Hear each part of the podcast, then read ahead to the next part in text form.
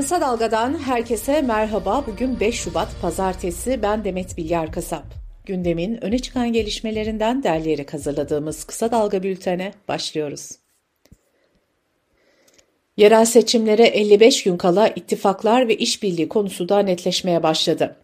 DEM Parti İstanbul'da seçime kendi adayıyla girecek. Parti sözcüsü Ayşegül Doğan, 9 Şubat'a kadar İstanbul'da dahil olmak üzere aday isimlerini açıklayacaklarını söyledi. Ayşegül Doğan bir soru üzerine İstanbul için Başak Demirtaş'ın da aday havuzunda olduğunu belirtti. Yeniden Refah Partisi'nin de Cumhur İttifakı'na destek verip vermeyeceği merak ediliyordu. Yeniden Refah Partisi de yerel seçimde ittifak yapmayacak. Parti 3 büyük şehirde kendi adayını gösterecek. CHP şimdiye kadar binden fazla belediye başkan adayını açıkladı. İstanbul, Kadıköy, Ankara, Çankaya gibi seçim bölgelerinin adayları da bu hafta açıklanacak. MHP lideri Devlet Bahçeli, Alper Gezer Avcı'nın uzaya gönderildiği dönemde İnci Taneleri dizisinin yayınlanmasının ve Dilber karakterinin gündem olmasının komplo olduğunu iddia etti. Cumhurbaşkanı Erdoğan'ın Hatay'da aday tanıtımındaki sözlerine muhalefetten tepki geldi. Erdoğan konuşmasında merkezi yönetimle yerel yönetim el ele vermezse dayanışma halinde olmazsa o şehre herhangi bir şey gelmez. Hatay'a geldi mi? Şu anda Hatay garip kaldı, mahzun kaldı demişti. Cezaevinde olan ve 14 Mayıs'ta Türkiye İşçi Partisi'nden Hatay milletvekili seçilen Can Atalay, ülkem adına utanç verici dedi. CHP Genel Başkanı Özgür Özel de Erdoğan'ın Hatay'a siyasi şantaj yaptığını söyledi. Türkiye Büyük Millet Meclisi 6 Şubat depremlerinin yıl dönümü nedeniyle çalışmalarına kısa bir ara verecek. Meclisin gündemine bu hafta yeni yargı paketi gelebilir. Türkiye Gazetesi'ndeki habere göre pakette olması beklenen düzenlemeler şöyle. Adalet Bakanlığı bünyesinde tazminat komisyonu kurulacak adil yargılanma hakkı ve uzun süren yargılamalarda manevi tazminat için Anayasa Mahkemesi'nden önce bu komisyona başvuru yapılacak. Komisyonun kararları da yargı denetimine açık olacak. Yeni düzenlemeye göre hakaret suçları da dahil hüküm giyen herkes cezasının 5'te 4'ünü hapiste geçirecek. Resmi sayılara göre 53.537 kişinin yaşamını yitirdiği 6 Şubat depremlerinin üzerinden bir yıl geçti. Cumhuriyet Gazetesi'nin haberine göre deprem davaları devam ederken Yargıtay Cumhuriyet Başsavcılığı deprem bölgesindeki valilerle ilgili suç duyurusunu somut bilgi ve belgeye dayanmadığı gerekçesiyle işleme koymadı. Avrupa Birliği deprem bölgesindeki mültecilere ve yerel halka destek amacıyla Türkiye'ye 26 milyon euro yardımda bulunacak. 15 günlük ara tatilin ardından yaklaşık 20 milyon öğrenci bugün yeniden ders başı yapacak. Önümüzdeki günlerde ise müfredat değişikliği önemli bir gündem maddesi olacak. Milli Eğitim Bakanı Yusuf Tekin müfredat değişikliğini yakın zamanda açıklayacaklarını söyledi. Geçen hafta yurdun büyük bölümünde hissedilen soğuk hava etkisini kaybediyor. Bu hafta ortası sıcaklığın 10 derece artması bekleniyor. Alper Gezer Avcı ve beraberindeki astronotların dünyaya dönüşü kötü hava koşulları nedeniyle ertelendi. Astronotların yarın dönmesi bekleniyor.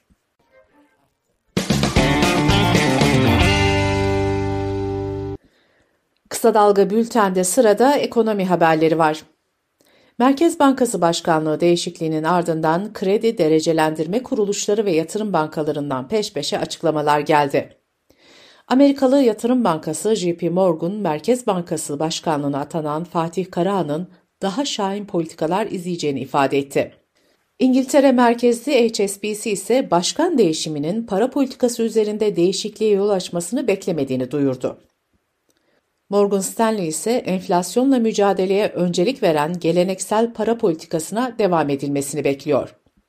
Bu arada Merkez Bankası'nın yeni başkanı Fatih Karahan, Perşembe günü yılın ilk enflasyon raporunu açıklayacak.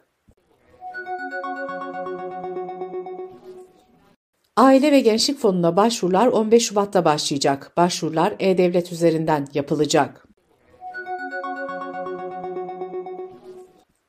Ulaştırma Bakanlığı karayollarının işlettiği otoyollardaki 106 gişeden 20'sinin serbest geçiş sistemine dönüştürüldüğünü duyurdu.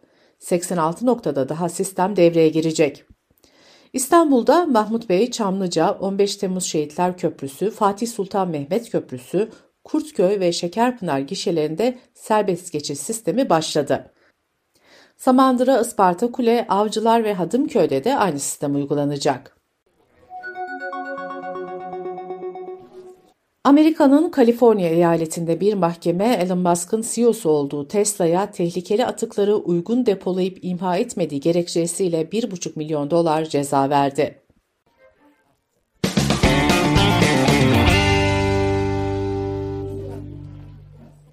Dış politika ve dünyadan gelişmelerle bültenimize devam ediyoruz. Avrupa Birliği, Türkiye ile işbirliğini kısa zaman içinde derinleştirmeyi amaçladığını duyurdu. Belçika Dışişleri Bakanı da Türkiye'nin küresel sahnede önemli bir stratejik ortak olduğunu söyledi. Bakan, hukukun üstünlüğü, demokrasi, yargının bağımsızlığı ve Kıbrıs gibi konulardaki farklılıkları da yakın zamanda görüşmek istediklerini vurguladı. Birleşmiş Milletler, İsrail'in Gazze'de halkı aç ve susuz bıraktığını belirterek Gazze'de insanların dünyanın gözü önünde öldüğünü vurguladı. Amerika ve Avrupa'dan 800'den fazla kamu görevlisi hükümetlerinin İsrail'e verdiği desteği eleştiren açık bir mektup yayımladı. İsrail Ordu Sözcüsü Hagari 7 Ekim 2023'ten bugüne kadar Lübnan'da 3400'den fazla hedefi vurduklarını söyledi. ABD ordusu Cuma gecesi Irak ve Suriye'deki İran destekli gruplara hava saldırıları düzenledi. ABD Başkanı Joe Biden saldırıların devam edeceğini söyledi. Iraklı yetkililer ise aralarında sivillerin de olduğu en az 16 kişinin öldüğünü duyurdu. Kızıldeniz'deki gerilim de artarak sürüyor. Yemen Silahlı Kuvvetleri ABD ve İngiltere'nin düzenlediği saldırıların karşılıksız ve cezasız kalmayacağını söyledi. Rusya ve Ukrayna savaşı ikinci yılını doldurmak üzere. Rusya işgale başlamadan önce Ukrayna'nın Rusça konuşan halka yönelik soykırım suçu işlediğini öne sürmüştü. Birleşmiş Milletler'in en yüksek yargı organı Uluslararası Adalet Divanı Rusya'nın soykırım iddiasını araştırmaya karar verdi. Arjantin'de yeni devlet başkanı Milei'nin ekonomi politikalarına ve özelleştirme kararlarına itiraz eden binlerce kişi sokağa çıktı. Milei'yi diktatörlükle suçlayan eylemcilere polis müdahale etti. Almanya'da giderek yükselen aşırı sağcılığı protesto için Berlin'de yapılan yürüyüşe en az 150 bin kişi katıldı. Pakistan'ın eski başbakanı İmran Han ve eşi Büşra Bibi'ye yasa dışı evlilik yaptıkları gerekçesiyle 7'şer yıl hapis cezası verildi. İmran Han'a bir haftada 3 farklı davada hapis cezası verilmiş oldu.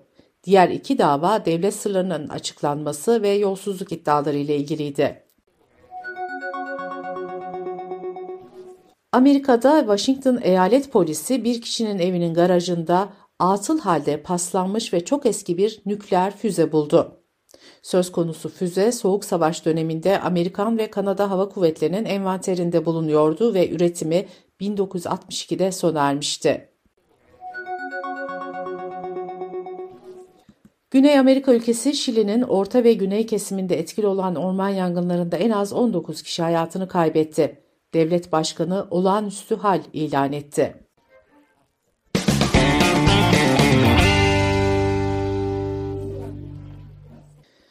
Kültür, sanat ve yaşam haberlerine bakalım. Dünyanın en büyük sosyal ağı Facebook 20 yaşına girdi. Deutsche Welle Türkçe'deki makaleye göre 3 milyardan fazla insan yani dünya nüfusunun üçte birinden fazlası ayda en az bir kez Facebook sayfalarına giriyor.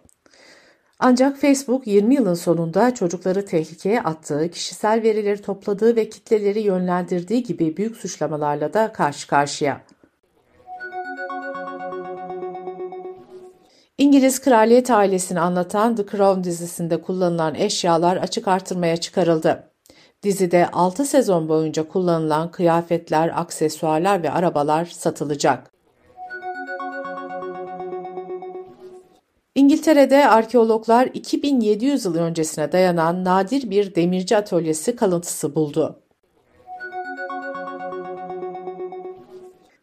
TikTok ve Universal Müzik arasında anlaşmazlık çıktı. Bu nedenle Taylor Swift, Olivia Rodrigo gibi isimlerin müziklerini içeren videolar TikTok'tan kaldırıldı.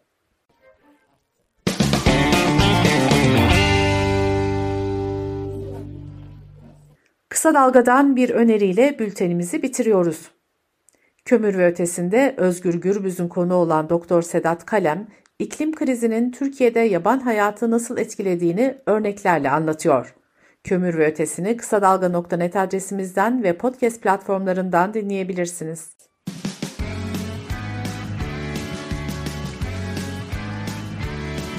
Kulağınız bizde olsun. Kısa Dalga Podcast.